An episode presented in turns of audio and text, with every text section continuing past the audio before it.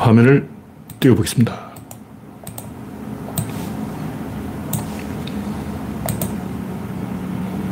아직 화면이 안 떴습니다. 왜 안 뜨지? 어, 화면이 떴습니다.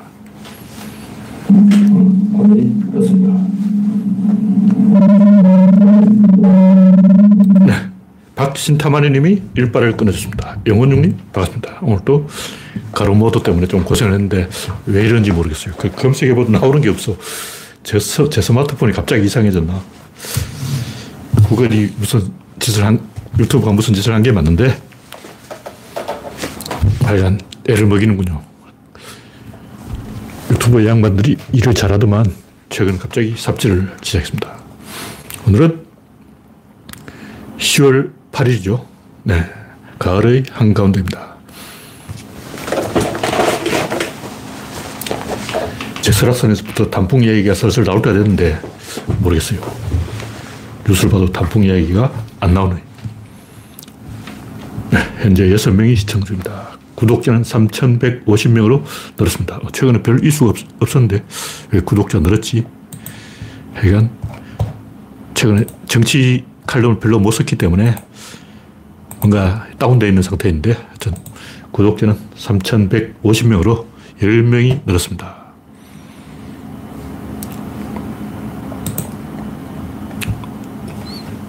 네, 화면에 이상이 있으면 말씀해 주시기 바랍니다. 여러분의 구독과 알림, 좋아요는 큰 힘이 됩니다. 네, 난나님 어서 오세요.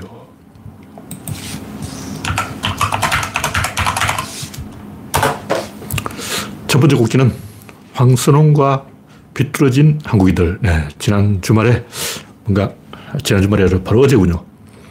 세 가지 해피한 소식이 한꺼번에 쏟아졌어요. 첫 번째는 야구를 이겼다. 두 번째는 축구를 이겼다. 세 번째는 토트넘이 1일 천하지만 1위다. 물론 내일 가봐야 알지만 맨시티가 어떻게 하느냐에 따라서 토트넘이 1일 천하가 될지 2일 천하가 될지 1조 천하가 될지 예, 알 수가 없어요. 하여튼 어쨌든 지금 토트넘이 한 게임을 더 했기 때문에 1위입니다. 1위. 그래서 아 기분 좋게 세 게임 다 이겼는데 진짜 윤석열 되고 그 이후 좋은 소식이 하나도 없었어요. 오늘 또 가자지구에 폭탄이 떨어져서 난리가 났어. 안 좋은 소식이 뒤덮었지만 오늘 이야기고 그래도 어제까지는 아, 어젯밤 잠들기, 잠드는 시간까지는 해피했어요. 네, 프렌즈비님, 어서오세요. 현재 20명이 시청 중입니다. 화면에 이상이 있거나 음성이 안 나오면 말씀해 주시기 바랍니다. 근데 제가 한 열흘 전에, 한 열 하루 전에 이 황선홍에 대해서 검색을 해보니까 나무위키가 뭐 엄청나게 욕을 하고 있는 거예요. 와, 왜 그렇게 욕을 할까? 이해가 안 돼, 이해가. 상식적으로 생각해봐도 아, 이 감독 혼자 하는 게 아니에요. 그 코치진도 있고, 프런트도 있고, 전력 분석원도 있고, 뭐 여러 가지 집단 팀 플레이를 하고 있다고. 근데, 아, 이 한국에도 좀 문제가 있어, 문제가 있어요. 제가 볼때 확실히 한국인들 문제가 있어요. 이 평론가가 없어서 그런 거예요. 전 축구 팬이 아니기 때문에 축박 아니에요.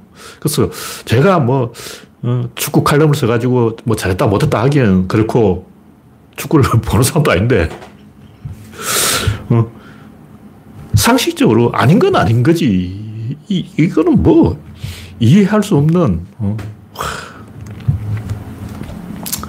해도 해도 제가 이제 글을 그 조금 긁어 놨는데, 나무 위키 보니까 저주를 퍼붓고 있는 거예요. 실력 없는 감독으로 낙인 찍혀 커리어가 끝날지도 모른다. 황선홍이 변하지 않는 이상 이 구단은 절대 발전하지 못한다. 외국인 선수고 국내 선수 간에 자기 목소리를 낼줄 알거나 개성이 강한 플레이어를 못 다루는 것이다. 시대에 뒤처져가는 올레진 감독일 뿐이다. 황선홍호의 경기력은 졸전 재앙 수준이다. 금메달이라도 딸수 있을지 의문인 상황이다. 하여튼 뭐, 예. 제가 조금 끌고 온 거고, 와, 이 말도 못해, 말도 못해. 아니, 이게 감독 혼자 하는 게 아닌데, 시스템이 하는 건데, 이렇게 한 개인을 비난한다는 거는 정신 나간 거예요. 제가 볼 때, 우리나라에 축구뿐만 아니라 전반적으로 지식인의 수준이 바닥이에요, 바닥. 그러니까 축구에 대해서도 히딩크에 꽂혀가지고 개소리하고 있고, 야구에서도 아직도 김성근 이야기 한 사람 있어요. 환장하는 거죠, 환장하는 거 최근 최정 선수가 홈런을 많이 쳤는데, 이 양반이 김성근 때문에 박살난 대표적인 예죠. 레벨 서윙을 해야 된다. 개소리 해가지고, 어퍼 스윙을 못하게 한 거예요. 그래서 이만수가 최정 선수에게 어퍼 스윙을 가르치니까 불화가 일어나가지고 결국 둘 다 잘렸어요. 김성근도 잘리고 이만수도 잘리고 어퍼 스윙을 해야 되냐 레벨 스윙을, 스윙을 해야 되냐 참 감독에 대한 환상을 버려야 돼요 감독 혼자 북치고 장구치고 다 되는 게 아니야 감독은 그 매니저일 뿐이에요 매니저라는 것은 관리자인 거예요 그럼 너 오늘 컨디션 괜찮아? 예, 오늘 저 컨디션 괜찮습니다 그럼 너 오늘 뛰어 너 지금 보는 컨디션이 별로인 것 같아 그럼 너 빠져 이게 감독이에요 감독이 뭐, 어, 기가 막힌 전략을 구사해가지고 막 히딩크처럼 그라운드에 물을 뿌리고 막 이상한 짓을 하는 것은 후진구, 후진구. 박항서 감독은 베트남에 가서 막 이상한 거 가르쳐 줄 수도 있죠. 그건, 그건 우리나라가 어, 2002년 수준. 세월이 많이 흘렀잖아요. 그때와 지금 다른데, 21세기에 아직도 20년 전 생각을 가지고 히딩크 때 생각을 가지고 축구하고 야구하고 하여튼 제가 하고 싶은 얘기는 사람들이 그렇게 보는 안목이 없냐 이거예요. 보는 눈이 없냐. 제가 축바도 아니고 황선홍이 어떤 사람인지 모르고 저 최근에 이거 검색해보고 알았어요. 근데 검색해보니까 포항 스틸레스에서 잘했더라고요. 근데 한 번 잘한 사람은 그 실력이 어디 안 가요. 프로와 아마 차이가 굉장히 큽니다. 그래서 한 번 프로에 1군에 올랐던 선수는 부상을 입어도 다시 재기를 해요. 근데 1군에 못 올라갔던 선수는 아무리 연습해도 안 돼요. 벽이 있는 거예요. 단단한 벽이 있어. 이걸 한번 뚫은 사람과 못 뚫은 사람은 큰 차이가 있어요. 어쨌든 황선홍은 그 벽을 한번 뚫은 사람이고 홍명보는 못 뚫었죠. 한 번이라도 이 벽을 뚫고 올라간 사람은 뭔가 문제가 생겼으면 고쳐가지고 다시 올라간다고. 황선홍도 문제가 있겠죠. 문제가 있으면 그걸 이제 오류를 수정해서 다시 올라가는 거예요. 제가 할때이 황선영은 포항 스틸러스에서 뭔가 보여줬고 그 기량이 사라진 게 아니고 뭐 프런트와의 마찰, 선수와의 마찰. 근데 이런 마찰은 클럽에서는 단점이 되지만 국대는 오히려 그게 장점이 된다고. 국대는 감독이 장악을 해야 돼. 그냥 국대라는 것은 자기 직장이 아니에요. 직장이 아니고 일종의 쇼케이스라고 자기 퍼포먼스를 과시하는 거예요. 세계 무대에 내가 이만큼 실력이 있다. 이걸 보여주는 거라고. 예를 들면 대만하고 이 한국하고 야구 한일전, 아니 한대전, 한대전. 저는 결승전에서 어, 대만에 한번 4대0으로 졌지만 이긴다고 봤는데 그 이유가 뭐냐면 그 대만 선수는 뭐 린위민인지 린위민인지 한 선수는 이미 자기 실력을 보여줬어요. 아, 이제 메이저리그에서 스카우트에 오는 거야. 전화 온다고 전화만 기다리면 돼. 이미 이제 보여줄 걸 보여준 거예요. 그러니까 그 선수는 자기 장점이 있고 단점이 있다면 장점을 극대화하고 단점은 신경 쓸 필요 없어. 그럼 내가 장점이 있고 단점이 있다. 근데 군대 병력 빼야 되는 사람은 장점보다는 단점에 신경을 써야 되는 거예요. 근데 메이저리그에 스카우트 될 생각하는 사람은 어, 단점 신경 쓸 필요 없고 장점을 극대화해야 되는 거죠. 장점이냐 단점이냐. 장점은 단기전에 나타나고 단점은 장기전에 나타납니다. 유방의 장점은 장기전에 나타나고 항우의 장점은 단기전에 나타나는 거예요. 항우는 장점과 단점이 있는 사람인데 초반은 막 자기 장점을 100% 발휘해서 단점을 잡힐, 책 잡힐 그 타이밍을 안 준 거예요. 워낙 정신이 없으니까. 근데 장기전이들 4년 동안 전쟁을 하다 보니까 항우의 단점이 하나씩 다 드러나는 거죠. 그래서 야구라는 스포츠가 축구하고 달리 매일 시합을 해요. 어제 시합하고 오늘 또 시합하고 내일 또 시합해요. 왜 그렇게 하냐. 강팀이 이기라고 그렇게 해놓은 거예요. 그렇게 안 하면 약팀이 이겨. 그렇게 안 하고 딱 한 번만 하면 한일전도 한국 이기잖아. 여러 번 이 한일전을 했지만 야구는 이 경기를 한 번 하고 끝나는 게 아니고 두 번 하고 세 번 하고 계속 같은 팀하고 반복하기 때문에 결국 일본이 이기도록 세팅을 해놓은 거예요. 일본이 강팀이니까 일본이 무조건 이기도록 그 구조를 만들어 놨다고. 그렇기 때문에 한국과 대만전에서도 한국이 이기도록 딱 되어 있는 거예요. 그때 저는 대만에 4대 빵을 졌지만 저는 100% 한국이 이긴다고 봤어요. 그 친구는 덩신이지. 구조 자체가 한국이 유리하게 돼 있는 거야. 그 축구도 마찬가지인데, 일본은 174cm 수비수가 있어요. 그 정무형 못 막아요. 그 키로는 안 돼. 키가 더 커야 돼요. 184는 돼야지. 174로 어떻게 수비수를 하고 있어. 그러니까 어떻게 하냐면, 센터링을 올리는데, 일본은 무조건 짧게 하려고 하고, 한국은 무조건 디, 길게 하려고 하는 거예요. 왜냐면, 길수록 키가 큰 선수한테 유리하거든요. 그런 거 딱 보면 굉장히 웃겨. 아, 일본 애들 진짜 키가 작으니까 어떻게든 앞으로 차는구나. 한국 선수는 또 키가 크니까 또 뒤로 차는구나. 다 보이잖아. 그 해설자 다 해설해 주더라고. 아, 한국 선수 뒤로 올려야 된다. 그러고. 근데 이런 거는 물리적이기 때문에 뭐 어떻게 할 수가 없어요.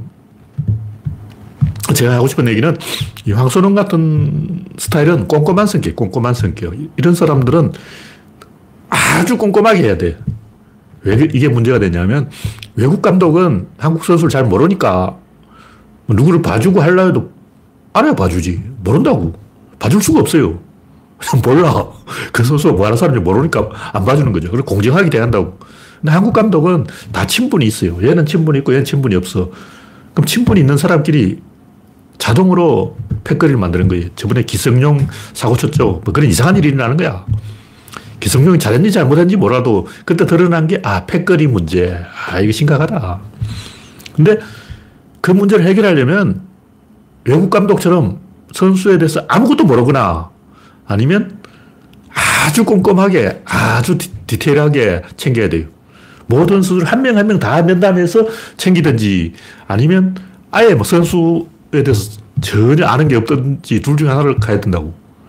그러니까 외국 감독은 한국 선수를 잘 모르니까 그냥 공정하게 대하는 거고 한국 감독은 잘 아니까 안다고 누구 이렇게 봐주고 그렇게 하면 안 되고 더 철저하게 디테일하게 완벽하게 챙겨야 된다는 거죠.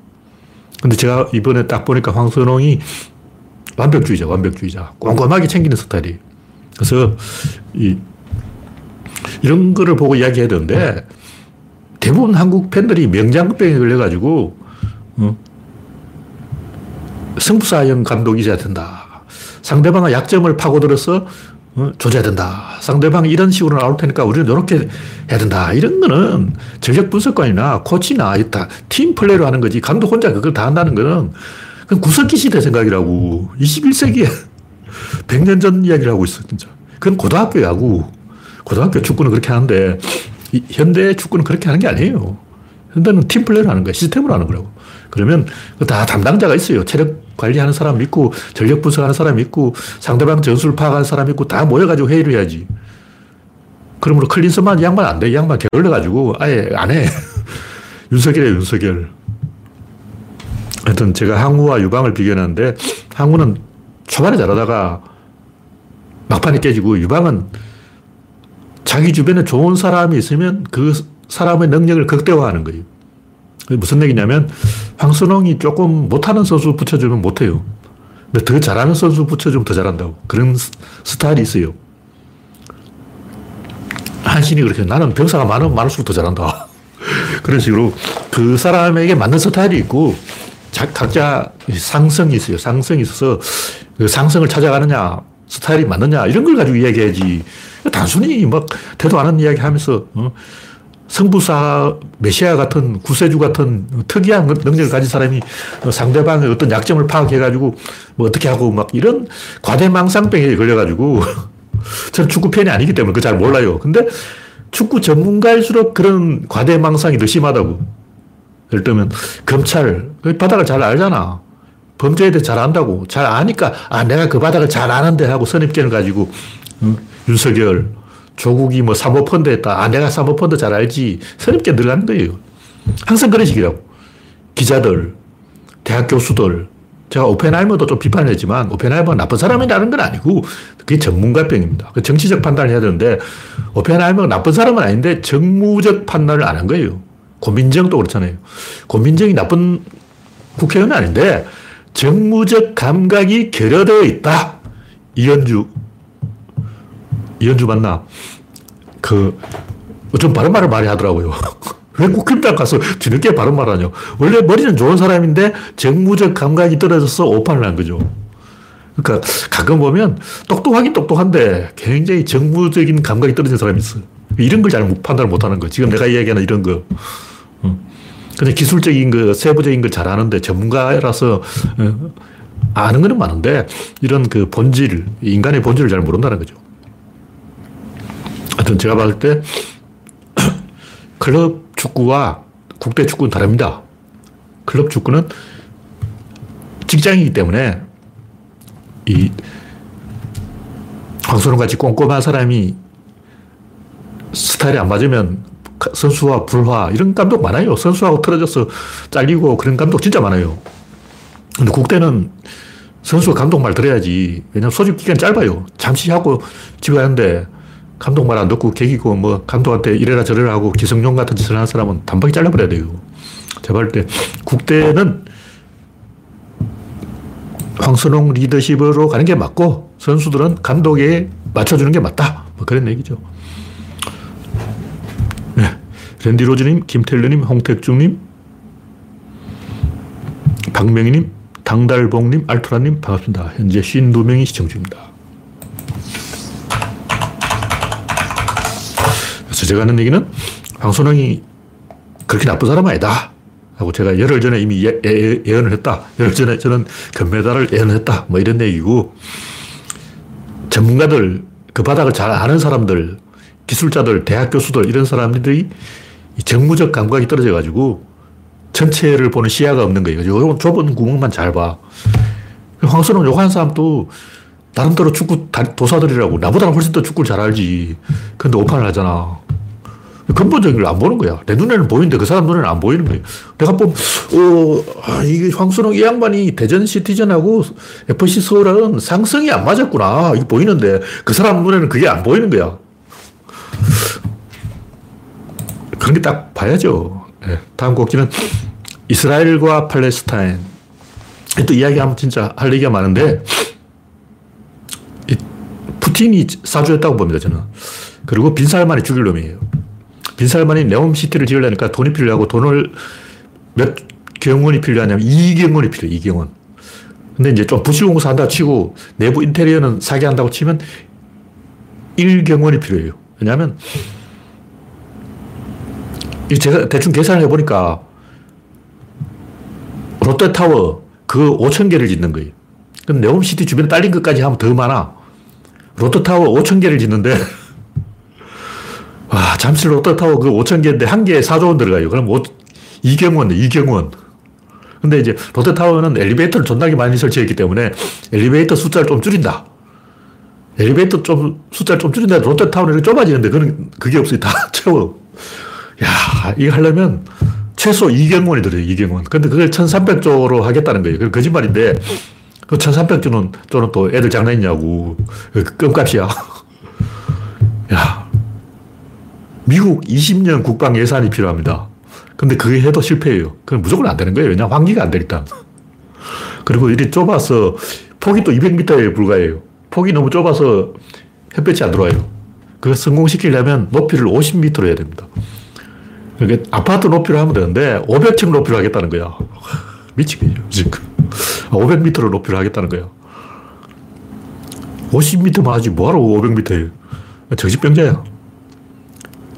근데 이스라엘도 한심하지만 네타냐후 이 양반도 나쁜 놈이고 와 진짜 할 얘기가 진짜 굉장히 많아요.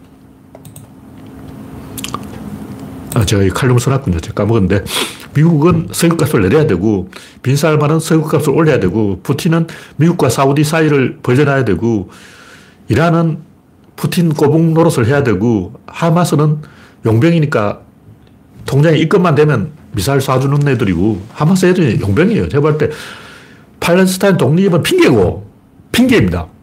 왜냐, 팔레스타인 민족이라는 민족은 없어요. 아랍 민족이죠. 팔레스타인은 아랍인의 일부라고. 근데 왜 사우디, 요르단, 레바논, 이집트, 뭐 이게 다 갈라졌냐? 우리 다 한 식구 아니야. 다 같은 사람인데. 그리고 미국은 50개 주가 하나의 나라를 이루고 있는 거예요. 미국 안에 독일인도 있고, 프랑스계도 있고, 한국계도 있고, 흑인도 있고, 다양한 피부색, 다양한 집단이 섞여 있다고. 근데 아랍인은 다 같이 아랍어를 쓰잖아. 다 같은 말을 쓰면 다 같은 민족인데 뭐 요거는 레바논족이고 요거는 요르단족이고 요거는 사우더족이고 요거는 무슨 족이고 이렇게 패를 갈라가지고 우리는 팔레스타인이다 이러 하는 것도 웃긴 거지만 지금 이렇게 하는 이유가 통장에 입금이 되기 때문에 하는 거예요. 입금 안 하면 얘들 안 사. 그리고 네타냐후 이 양반도 일부러 이렇게 하는 거예요. 하마스가 미사일을 쏴줘야 자기가 계속 집권하니까 윤석열 짓을 하고 있는 거예요. 윤석열이 하, 이 네타냐후를 모방해서 따라하는 거죠. 문제는 이념이나 테러 이게 아니고 무능, 무능. 힘이 없어. 왜냐? 석유값이 올라가니까. 해결 간단해. 빈 사람만 새끼 죽여버리면 돼. 그럼 내가 바이든이라면 자격 보내서 빈사람만 죽여버릴 거예요. 근데 못하잖아. 왜 못하냐. 사우디가 석유를 갖고 있다고. 그리고 푸틴이 석유 갖고 장난치고 있잖아. 석유를 인질로 잡고 장난치고 있는 놈이 두 놈이. 세 놈이지. 이란, 사우디, 푸틴, 세 놈이. 지금 세 놈이 석유 갖고 장난치고 있다고. 게다가 리비아까지 또 전쟁 나고 홍수 나고 난리 쳐버리고. 와, 지구촌 재앙인 거죠. 그리고 전 세계가 지금 태양광으로 옮겨가고 있기 때문에 조금 있으면 한 20년 후에는 석유 필요 없어져요. 석유가 똑같대. 그러니까 빈 살만 얘는 아는 거야. 30년 후에는 석유가 안 팔린다. 30년 안에 석유를 다 팔아먹고 채워야 된다. 땡처리. 그럼 석유값 올려서 네옴시티 짓자, 지금 이짓까지 하고 있다고. 근데 네옴 시티는 이게 실패예요. 이건 무조건 실패야. 이거는 하이퍼루프 그것보다 더 황당한 일론 머스크의 하이퍼루프 사기극 같은 대사기극이 말이 되는 얘기를 해야지. 어린애도 알겠다. 그 채광도 안 되고 환기도 안 되고 폭이 너무 좁고 그리고 결정적으로 테러리스트가 그 미사일 한 방만 박으면 완전 올스톱돼요. 얼마 쉬워. 칠레가 왜 이 고전해 나라가 너무 길어. 고속도로 하나만 잘라버리면 게 끝나버려요. 칠레는 고속도로 하나만 잘라버리면 나라 전체가 올소돔이기 때문에 뭐 어떻게 해볼 수 없는 거예요.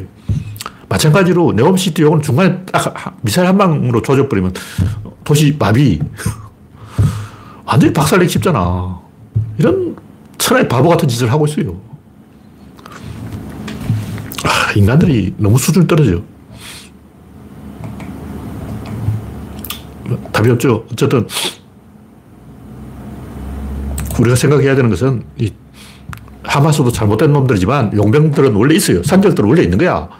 바다에는 원래 해적이 있고 산에는 산적이 있어요. 근데 산적한테 이 나쁜 테러리스트, 나쁜 산적, 참 나쁜 해적 이런다고 해서 해적이 없어지냐고. 안 없어져요.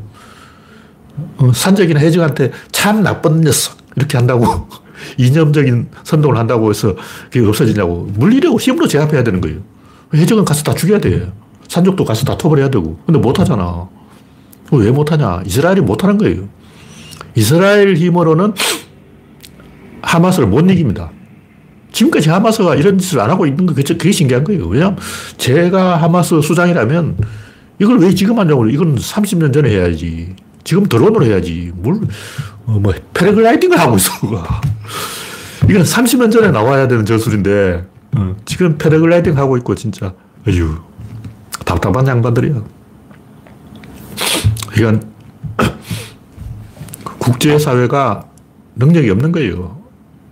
그래서 이 문제는 사우디하고 이란, 이집트, 미국, 러시아 이런 나라들이 합의로 해결해야 되는데 러시아는 지금 전쟁 중이기 때문에 제2의 전선, 중동의 또 하나의 전선을 열어다오 입금해 줄게. 이거죠.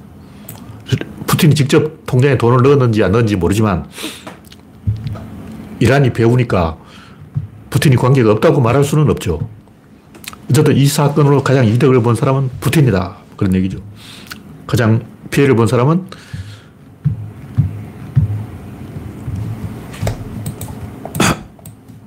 젤렌스키다. 갑자기 젤렌스키 이름이 순간적으로 생각이 안 났어.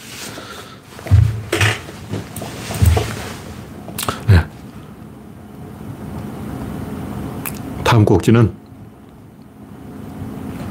네옴시티의 비극.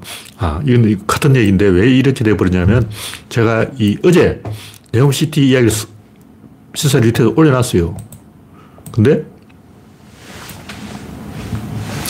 오늘 이 사건이 터진 거예요. 그때 어제 제가 아주 이 제목을 강하게 써놨어요. 정신병자 하나가 인류를 죽인다. 이렇게 내가 독한 제목을 쓴 이유가 뭐냐면 이런 걸 느낀 거예요. 아, 약점을 봤다. 인간들 약점을 보면 절대 그냥 안 넘어요. 약점을 봤는데 그냥 넘어가겠냐고. 레옴시티는 사우디의 엄청난 약점이고, 그야말로 사, 빈살만 보기에 칼이 들어온 거야. 빈살만이 대형 사고를 쳐버린 거예요. 그러면 연쇄적으로 바바바박 다 도미노처럼 다 무너지는 거예요. 뭔가 재앙이 지구에 들이닥칠 것이다. 이런 예감이 내 머리를 빡 때리고 지나간 거지. 그래서 정신병자 하나가 인류를 죽인다. 이렇게 써놨더니 진짜 그런 일이 터져버린 거예요.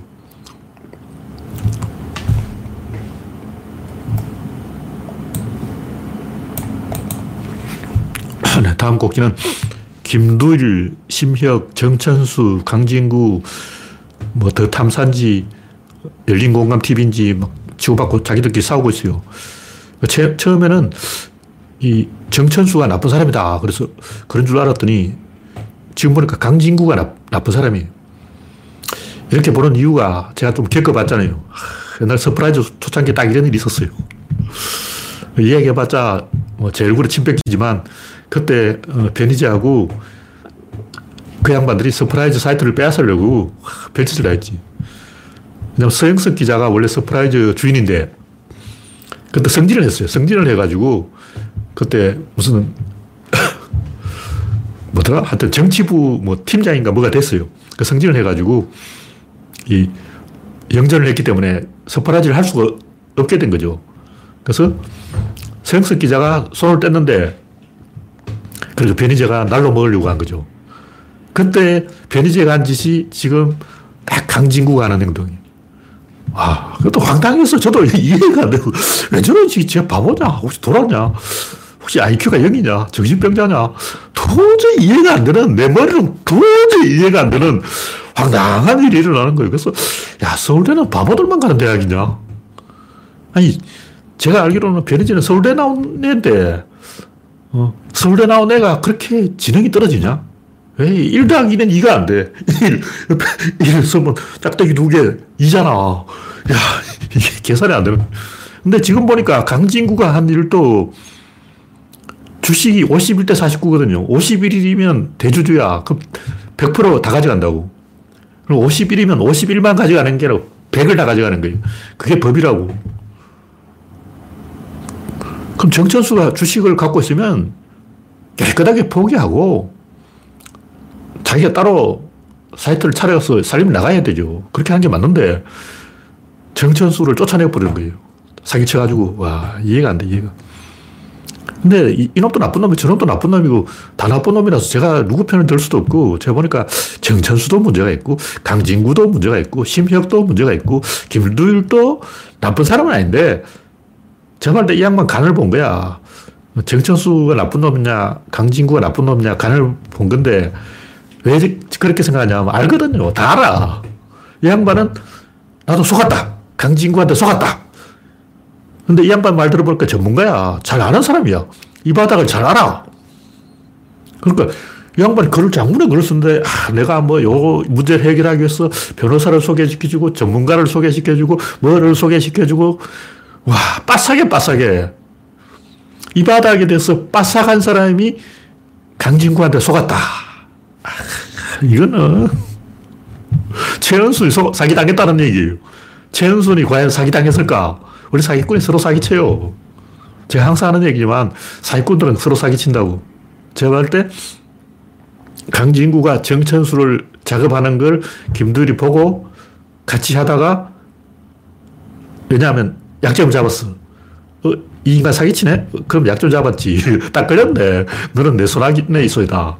너는 나의 도움 없이는 절대 살아날 수 없을 거야. 근데 강진구가 간이 커가지고 김두일 넣어다가 그러니까 빡 돌아가지고 이제 정천수 편에 붙은 거예요. 와, 이건 제 추측이고 실제로는 모릅니다. 근데 제가 관심 없어요. 관심 없고 제가 하는 얘기는 저도 이런 비슷한 것을 겪어봤고 20년 전에 인간들이 다 저질이다. 이 바닥 인간들이 다 저질이다. 그런 얘기예요. 저는 솔직하게 김경수라든가 그 뭐 그쪽 애들도 저 좋게 안 봅니다. 많은 사람들은 강진구는 아무 잘못이 없는데 어, 정천수가 속였다. 나쁜 짓을 했다. 이렇게 생각하고 또 어떤 사람은 김경수는 아무 잘못이 없는데 드루킹이 사기쳤다. 그런데 저는 반신, 반이 저는 김경수를 100%안 믿어요. 왜냐. 이 바닥을 내가 알잖아. 알면서. 김들도 저는 100%안 믿어요. 알잖아. 다 알면서. 이 바닥이 다 그렇지, 참.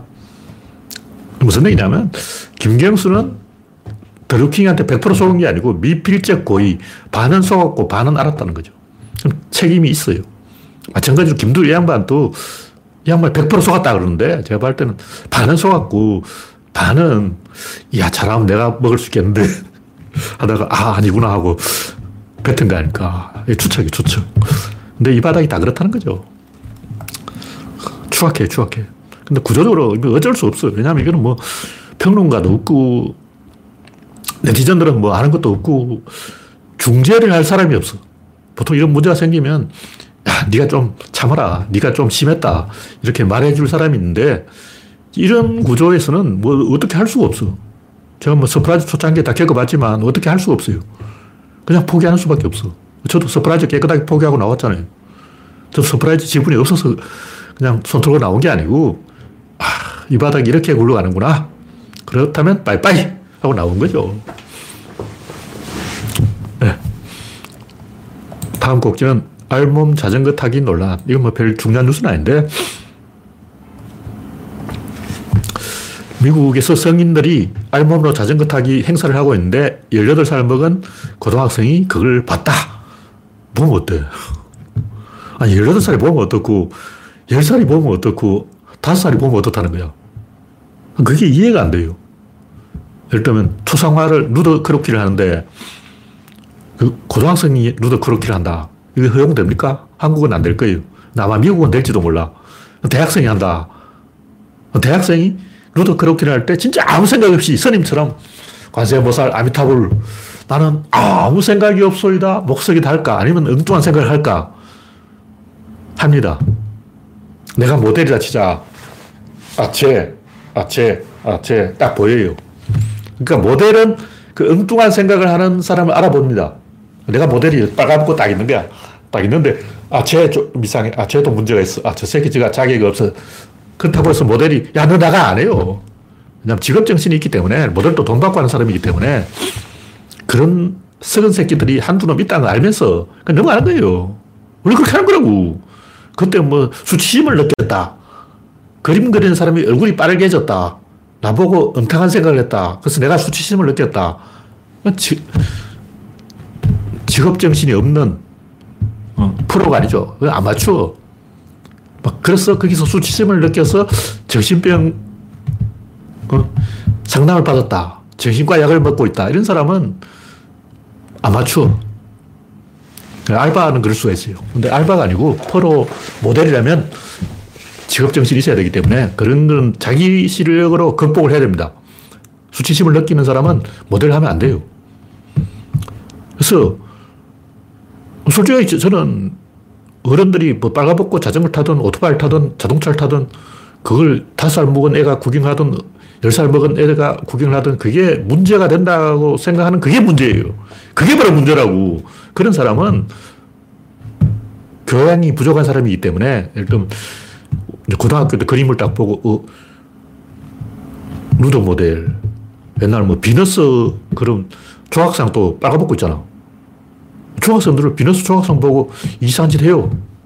중학생이 비너스 조각생, 조각상 그 미술 교과서에 나오는 그림 보고 이런 게 교과서에 나오더니 하고 이상한 짓을 했어, 교실에서. 그런 일이 일어나는 거예요. 그걸 가지고 뭐 이상하다 개소리 하는 사람들은 어린애, 어린애. 그러니까 제가 하고 싶은 얘기는 자유가 권력이라는 측면과 억압이 권력이라는 측면에 대립을 하고 있는데 어느 쪽으로 가야 되냐.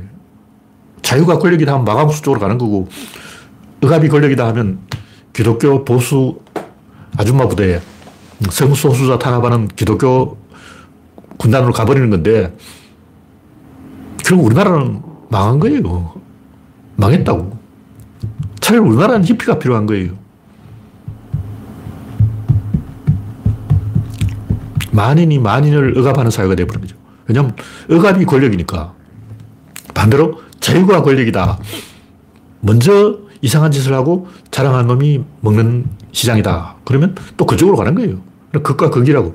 이쪽이냐, 이쪽이냐, 어느 쪽이든 방향을 잡으면 가는 거라고. 근데 우리나라는 방향을 잘못 잡아서 국가 멸망, 인구 절멸, 출산 거부, 게임 끝이죠. 이 끝난 거예요. 그러니까 제가 하는 얘기 뭐냐면, 공화당이 이걸 반대하고 있는 거야. 공화당이 자유 주장하잖아. 총기 소지의 자유. 총기 소지는 자유 그러면서 또 이건 또 반대. 자유를 주장하면 일관되게 자유를 가야지.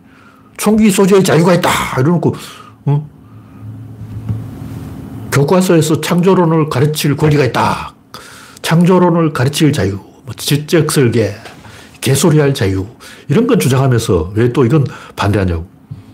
이것도 권력이라는 거죠. 그러니까 공화당이 자유를 주장하면서 자유를 억압하는 것은 거짓말을 하고 있는 거예요. 우리는 자유다 하는 것은 거짓말이야.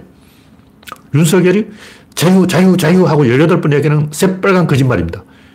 윤석열의 본심은 권력, 권력, 권력. 윤석열은 자유라고 말했지만 실제로는 권력을 이야기한 거예요. 권력은 내 것이야, 내 것이야, 내 것이야, 내 것이야. 이걸 18번 이야기한 거야. 그냥 자유라고 돌려서 말한 거죠. 음란성은 핑계일 뿐이고 본질은 권력이라는 거죠. 다른 사람을 괴롭힐 권력이냐, 아니면 다른 사람을 엿먹일 권력이냐, 둘 다 권력이에요. 그러니까 빨갛고 자전거 타는 사람이나 그걸 가지고 소송 걸겠다는 사람이나 둘 다 권력 투쟁을 하고 있는 거예요. 이게 먹으려고 그러는 거죠. 내가 빨갛고 자전거 타는데 네가 뭐 어쩔 거야? 내가 이겼어. 네가 졌지, 용용 죽겠지. 이렇게 이제 골려 먹는 거죠. 반대로 니놈은 이제 내가 소송 걸었어. 니네 깜빵 가는 거야. 저, 저 새끼는 콩밥 먹여야 돼. 소고랑 채워버려. 이것도 권력이에요. 너 깜빵에서 쇠고랑 차니까 좋냐? 용용 죽겠지. 둘 다 골려 먹을 생각을 하고 이겨 먹을 생각을 하고 있는 거예요. 한 놈은 빨아벗는 방법으로 이겨 먹고 한 놈은 개를 깜빵에 보내는 방법으로 이겨 먹는데 똑같은 권력 노름을 하고 있는 것이고 어쨌든 우리나라는 억압 쪽으로 방향이 정해져서 인구 절벽, 국가 멸망 이렇게 된 거죠. 네, 다음 곡지는 LG 김진성의 경우. 이 이야기를 제가 왜 하냐면 제가 옛날부터 그 프로 구단들이, 특히 재벌 구단들이 셀러리 캡을 정해놓고 연봉 한도를 정해놓은 거예요. 예를 들면, 우리 구단의 원래 연봉 총액은 200억이다. 근데 이대호가 50억 먹어버리고, 누가 또 10억 먹어버리고, 큰 손들이 다 먹어버려가지고, 이걸 그렇다고, 어, 이군 애들 짜게 할 수는 없고, 연봉이 1억도 안 되는 애들 깎으려 해도 깎을 수가 없어. 그럼 누가 깎아야 되냐? 노경은, 왜냐 노경은 프랜차이즈도 아니고, 원래 또 문제가 많았어요. 그리고 노경은 연봉을 깎으면 조용하게 넘어갈 것이다. 제일 만만한 애가 노경은이다. 노경은 너 죽어. 이렇게 가는 거죠. 마찬가지로 LG 김진성도 NC에서 너 죽어 하고 조, 조진 거예요. 왜냐, 나이가 됐고, 특별히 실력을 보인 것도 없고, 이 양반이 29살 때 처음으로 1군에 데뷔를 했어요. 29살에 데뷔했다는 건 굉장히 늦게 데뷔한 거죠. 문동주는 19살에 데뷔했잖아. 그러니까 남들은 19살에 1군 올라가는데 이 양반은 29살에 1군 올라갔다고. 늦깎이 중에 늦깎이라는 거죠. 그러니까 만만한 거죠. 만만한 놈을 조져라. 약자를 조져라. 이런 비열한 짓을 재벌 구단이 하고 있는 거예요. 누가 NC, 또 누가 롯데. 내가 딱 봐도 롯데 그 선수들 중에 제일 만만한 애가 노경원밖에 없어. 다른 선수는 뭐 나이가 어리고 신인이고 얘들은 깎을 연봉이 없어. 이대호는 건물이라서 못 건드려요. 누굴 깎을 거냐. 그러니까 노경을 조지는 거예요. 근데 이런 사, 일이 우리 사회에서 비리비재하게 일어납니다. 꼭 프로 구단뿐만 아니라 사회의 모든 분야에서 보면 만만한 놈을 조져라. 독박을 써라. 노동자가 제일 만만하다. 성소수자가 제일 만만하다. 조선족이 제일 만만하다. 방글라데시 애들이 더 만만하다. 파키를 조져야지. 파키. 파키스탄 애들이 제일 미워. 뭐 이런 식으로 어, 게시판 댓글 봐도 전부 그런 연구만 하고 있어요. 하루 종일 그걸 연구하고 있어요. 우리 사회에서 누가 제일 만만하냐? 그거 연구하고 있어요. 비열한 거죠. 이, 교양이 없는 거예요. 네. 다음 곡지는 인간의 진실. 예, 구조론 이야기인데, 제가 최근에 좀 큰 걸 깨달았어요. 인간이 하는 짓이 궁극적으로 의미를 추구하는 건데, 의미와 근력 두 가지가 있어요. 인간은 권력을 추구하는 동물이면서 동시에 의미를 추구한다. 근데 의미를 추구하는 건 뭐냐면 이 뇌. 권력을 추구하는 게 몸통이에요. 그냥 권력이라는 것은 상당 부분 다른 사람하고 공유를 하고 있는 거예요. 예를 가정 안에서 남편의 권력은 부인의 권력과 상당히 공유를 하고 있다고. 옛날 같으면 남편은 대문 바깥, 부인은 부엌대기, 부엌 안쪽, 뭐 이런 식으로 역할을 분담해놨어. 그 아침에 일어나면 남자는 마당을 쓸어야 되고, 여자는 열을 해야 돼요. 그래서 우리 집에도 아버지가 새벽 5시만 되면 뻘딱 일어나서 마당을 쓸어요. 다른 식구들 막 자고 있는데 아버지가 마당을 설면서 기침을 해가지고 식구를 다 깨워. 그래서 아버지는 마당 서는 역할 정해져 있고, 엄마는 부엌에서 요리하는 역할로 정해져 있고, 각자의 권력이 나눠져 있는 거예요. 근데 이렇게 반씩 공유한다고. 집은, 건물은 한 개인데, 마당은 아빠 거, 어, 안방은 엄마 거, 이렇게 공유를 하고 있는 거예요. 권력은 공유하는 문제고, 의미는 독점하는 문제예요. 그래서 의미는 완전성이 중요한데, 권력은 공유하기 때문에 불완전한 권력이 있어요. 반쪽짜리 권력이 있다고. 근데 의미는 반쪽짜리 의미라는 건 없어요. 완전해야 의미가 통하고, 예를 들면 뭔가 라인을 연결한다고 치자. 이 전화를 연결하는데 이게 완전해야지, 이게 반 연결했다, 뭐 3분의 1 연결됐다, 4분의 1 연결됐다, 이건 없는 거예요. 완전히 연결됐거나 아니면 끊어진 거야. 전기선이, 전기가 들어오는데 완전히 연결돼야 전기가 들어오지, 반점 연결됐다. 이런 건 없어요. 근데 권력은 그런 게 있어요. 김건희 권력이 절반이야. 윤석열 권력은 반이야, 반. 알고 보니까 천공이 뒤에서 다 하고 있었어. 그러니까 의미는 완전해야 되는데 권력은 윤석열이 3분의 1 먹고 김건희가 3분의 1 먹고 천공도사가 3분의 1 먹고 이렇게 나눠 먹고 있더라는 거예요. 이런 짓을 하고 있다. 그래서 의미와 권력은 다르다. 의미는 설계도고 권력은 실행이다. 의미는 대본이고 권력은 연기를 하는 것이다. 무대다. 그러니까 무대는 다른 배우하고 공유를 하는 거예요. 무대를 내가 다 하는 건 아니지. 근데 대본은 내, 내 대사만 내가 하는 거야. 그래서 이 인간의 근본적인 가장 중요한 것은 의미고 권력은 그걸 실행하는 거예요. 그 의미가 더 중요한 거죠. 근데 의미는 나음이고 이 나음은 자연의 나음을 복제하는 거죠. 그래서 제가 신, 이 첫 번째, 두 번째는 우주, 세 번째는 생명, 네 번째는 문명, 다섯 번째는 의미, 이거 다른 말로 권력, 이 다섯 개를 연결해 놨는데, 신이 우주를 낳았으니까 인간은 권력을 낳는다.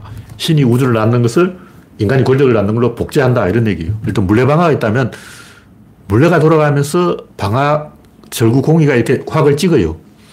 그러니까 회전 운동을 수직 상하 운동으로 바꾸는 거죠. 물레방아는 회전 운동을 상하 운동으로 바꾸는 건데 물레의 운동을 방아의 운동으로 복제를 하고 있는 거예요. A가 움직이면 B가 움직이는 이 운동을 이 운동이 복제를 한다고. 그래서 복제 장치라는 거죠. 그래서 인간이 하는 짓은 신이 하는 것을 복제한다. 물론 이제 신이라는 말은 우리가 잘 모르기 때문에 우주 이전의 존재에 대해서 우리는 모르기 때문에 그냥 신이라고 하는 거예요. 기독교의 신, 뭐 종교의 신하고 다른 건데 신을 대체할 다른 단어가 없기 때문에 그렇게 얘기한다. 그래서 인간은 무언가를 낳는 존재인데 왜 낳냐? 그 낳은 것이 한 번 더 낳는 거예요. 일단 작가가 작품을 낳는 거죠. 작가가 작품을 낳으면 그 작품은 독자를 낳는 거죠. 그러니까 얘가 작가라고 작가가 작품을 낳았어. 그 작품은 또 독자를 낳는 거예요. 하나의 나음이 또 다른 나음으로 복제가 되는 거죠. 그게 의미라는 거죠. 그래서 우리가 왜 사느냐? 이걸 생각을 해봐야 돼요. 왜 사느냐? 죽어도 는데왜 사지? 사는 이유는 나음을 복제하는 것이 의미고 그 의미를 실현하는 것이 삶인 거예요. 그 원래 그렇게 하게 돼 있어. 왜 하느냐? 그렇게 하게 돼 있으니까 그렇게 하는 거예요. 총알이 왜 날아가냐? 총이 쏘니까 날아가지.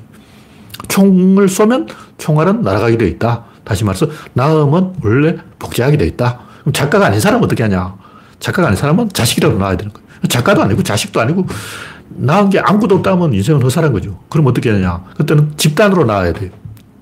그럼 산속에 사는 자연인, 장가도 안 갔다, 작가도 아니다, 음악가도 아니다, 화가도 아니다, 기술자도 아니다, 낳은 게 아무것도 없다. 내가 만든 건 똥밖에 없다. 그래도 인류 전체의 나음에 기여할 수는 있어요. 인류는, 인류는 낳는 존재이고 우리는 그 나음에 지분을 가지고 80억 분의 1의 지분을 가지고 기여할 수 있다. 그런 얘기죠. 근데 이제 여기서 중요한 것은 인간이 이런 그 탄생에는 별로 관심이 없어요. 그 어디 관심이 죽음에 관심이 있어. 탄생에 관심이 있어야 되는데 왜 자꾸 죽음에 관심을 가지냐고. 그럼 뭐, 어, 내세, 천국, 이게 무슨 얘기냐. 죽고 난 다음에는 없는데, 죽고 난 다음에 자꾸 뭐 하려고 그래. 시작에는 관심이 없고 끝에는 관심이 있어요. 인간들이 좋아하는 게 뭐냐면 식욕, 성욕, 쾌락 이런 건데 이거는 전부 이 감정이 이완되는 거예요. 다운되는 거야. 마약 중에는 다운되는 게 마리화나, 아, 모로핀 이런 거라고. 코카인, 또뭐 그러니까 히로뽕 이런 거는 업시키는 거예요. 그러니까 업시키는 마약도 있고 다운시키는 마약도 있는데 제가 검색을 해보니까 마리화나는 업시키는 측면도 있고 다운시키는 측면도 있고 두 가지 측면이 공존 한다는 거예요. 근데 인간을 업시키는 게 뭐냐, 또 다운시키는 게 뭐냐, 이 두 가지를 봐야 되는데, 지금 인간들 하는 얘기 보면 뭐, 제가 마광수를 좀 비판한 것도 마광수는 인생에서 남는 거는 먹는 거하고 사는 것밖에 없다. 식욕과 성욕밖에 없다. 그런데 이건 다 다운시키는 거야. 식욕을 느끼면 배가 부르잖아요. 그러면 포만감을 느끼고 다운돼. 아, 이거는 그만 먹으라는 신호예요. 섹스를 하면 현자타임이 오잖아. 그거는 이제 그만하라는 신호야. 너 그만 먹어. 너 그만해. 이걸 사람들이 굉장히 좋아하고, 아, 나 그만하고 싶어. 나 그만할 거야. 아, 나 그만할래. 나 그만두고 싶어. 이런 개소리를 하고 있는 거예요. 식욕이나 성욕은 다운시키는 것이고, 그 모르핀, 마리화나 이야기인데, 왜 그게 뿅 가냐고. 근데 도박장에 도박하는 사람들은 다운시키는 게 아니라 업된 거예요. 왜 도박을 하냐? 인간이 업돼서 그런 거예요. 근데 인간을 진짜로 집중시키고 흥분시키고 긴장시키는 거는 업시키는 거지 다운시키는 게 아니에요. 근데 업시키는 게 뭐냐? 거기에 대한 말이 없어. 제가 말을 하나 만들었는데 전율. 내가 전율이란 말을 만든 것은 그 업시키는 부분에 대해서 인간이 하는 말이 없어. 그럼 영화를 보자. 보통 평론가들이 뭐 주제의식 이야기하고 내러티브 이야기 다 개소리야. 영화는 딱 하나예요. 서스펜스, 스릴러, 서프라이즈, 스펙타클. 그게 뭐냐? 업시키는 거예요. 스펙타클이 나오면, 스릴러가 나오면, 서스펜스 나오면 관객들이 자다가, 어! 보는 거예요. 긴장하게 하는 거를, 아, 이러면 안 돼. 근데 뭐 주제의식이 어떻고, 뭐, 어, 감동이 어떻고, 교훈이 어떻고, 이런 거는 졸려 졸려, 잠아. 근데 평론가들이 전부 그걸 이야기하고 있어. 왜 우리가 영화를 보냐고. 왜 우리 소설을 보냐고. 왜 하루키 소설이 인기가 있을까? 보면 어떤 만남을 이야기해. 하루키는 그냥 쉽게 만나, 여자를. 우리나라는 주인공 여자 하나 만나려면 개고생해야 돼요. 근데 하루키 소설은 뭐 그냥 뭐 우연히 만나고 길에서 만나고 술집에서 만나고 다방에서 만나고 막 똥 싸다가 만나고 등산하다가 만나고 온데서 다 만나는 거야. 사람 쉽게 만나. 아, 사람 만나기 참 쉽네. 이거 아니야. 만나는 순간 인간 전율하는 거야. 아, 전율하기 참 쉬워. 이런 거죠. 왜 하루키 소설이 인기가 있을까? 왜 히치코코 영화가 인기가 있을까? 그걸 알아야 돼요. 왜 히치코코 영화가 명작이냐? 전율하게 하기 때문이다. 업시키기 때문이다. 근데 사람들은 뭐 식욕, 성욕, 쾌락, 전부 이 다운시키는 거잖아. 그똥 싸는 얘기라고. 똥 싸면 똥이 항문을 통과할 때 쾌감을 느끼는 거예요. 그거 가지고, 아, 똥 싸니까 쾌락을 느껴. 이런 진짜 마광수 같은 소리 하고 있네. 인간을 업시키는 거지, 얘기지. 왜 교회 가냐고. 교회 가면 업되니까 교회 가는 거예요. 제가 종교를 비판하지만 교회가 인간 본질의 어떤 전곡을 지른 거예요. 왜 인간이 교회 가느냐? 뭐 구원, 교리, 뭐 믿음, 하, 나님 사랑해요. 다 거짓말이에요. 내세 천국 그런 게 있어. 다 애들 장난이고. 아, 기독교 교리가 마음에 든다. 다 거짓말이고. 교회 가는 이유는 전율을 하게 하기 때문이다. 왜 전율하냐? 만남이 있기 때문이다. 교회는 사람 만나는 공간이에요. 사람 만날 때 인간 전율하기 때문에 교회 가는 거예요. 이게 진실이잖아. 사람 만나려고 교회 가지. 안 그러면 교회 왜 가냐고. 게시판에 보니까 교회 가면 시골 교회 가지 말고 대형 교회 가라 막 이런 얘기 써놨어요. 시골 교회 가면 텃세 있고 막뭐 시켜주지도 않고 종놈처럼 부려먹고 대형 교회 가면 가만히 있어도 집사 시켜주고, 뭐 시켜주고, 장로 시켜주고, 다 만나려고 하는 거예요. 솔직하게 그렇잖아. 내가 교회를 가는 이유는 그것에 만남이 있기 때문이다. 이렇게 진실을 이야기해야지. 근데 무속인들은 결이 없잖아. 무속에 무슨 결이가 있냐고. 결이 없어도 전율을 느끼는 거예요. 신을 만나고 접신을 하는 거예요. 막 푸닥거리 하면 신이 띠르릉 하고 들어온다고. 어, 신이 띠르릉 하고 들어오면 전율을 느끼기 때문에 무속인들이 구설하고 부닥거리 하는 거예요. 근데 교회에 가는 거나 무, 당들이 부닥거리 하는 건 똑같아요. 인간들이 원하는 것은 에너지가 업되는 것이다. 전율 하는 것이다. 만나는 것이다. 흥분하는 것이다. 긴장하는 것이다. 집중하는 것이다. 그걸 이야기해야지. 보통 뭐 이념이 어떻고 야망이 어떻고 뭐 복수가 어떻고 의도가 어떻고 계획이 어떻고 다 거짓말이에요. 인간들이 어떤 행동을 하는 것은 업되기 위해서 일단 도박꾼들한테 너 왜 도박장에 가냐 그러면 하, 내가 돈 딸 계획이 있다는 거예요. 내가 필승법을 알았다. 거짓말입니다. 그 사람이 도박장에 가는 이유는 전율을 느끼려고 도박장에 가는 거예요. 본질을 이야기해야지. 왜 거짓말을 해? 돈 따기는 뭘 따? 3년 동안 정성 카지노 돈, 어, 드나들어서 돈 10원도 못 따. 돈 딴다는 건 거짓말이고. 마찬가지로 교회에 가는 것도 뭐 교리가 어떻어 구원이 어떻고 천국이 어떻고 다 거짓말이고 전율을 느끼기 위해서 교회에 가고 전율을 느끼기 위해서 도박장에 가고 전율을 느끼기 위해서 소설을 읽고 전율을 느끼기 위해서 영화를 보고 좋은 영화는 전율하는 영화다. 좋은 음악은 전율하는 음악이다. 좋은 소설은 전율하는 소설이다. 좋은 작품은 전율을 느끼게 하는 게 좋은 그림이다. 이거죠. 전율이 진짜 중요한 거예요. 그 솔직하게 이야기하자는 거죠. 근데 그 전율을 표현할 말이 없어요. 전율도 제가 지어낸 말이고 그런 말 자체가 없어. 제가 아무리 단어를 찾으려고도 열정, 인간의 열정을 끌어오르게 하는 게 무엇인가, 이걸 표현할 단어가 없는 거예요. 그래서, 하, 전율을 밀어보자. 첫 키스의 전율. 뭐 이런 이야기를 제가 하는 거죠. 식욕, 성욕, 쾌락, 행복, 다 개소리야. 그건 다운되는 거예요. 업시키는 게 진짜라고. 네, 오늘 이야기는 여기서 마치겠습니다. 참석해 주신 81명 여러분 수고하셨습니다. 감사합니다.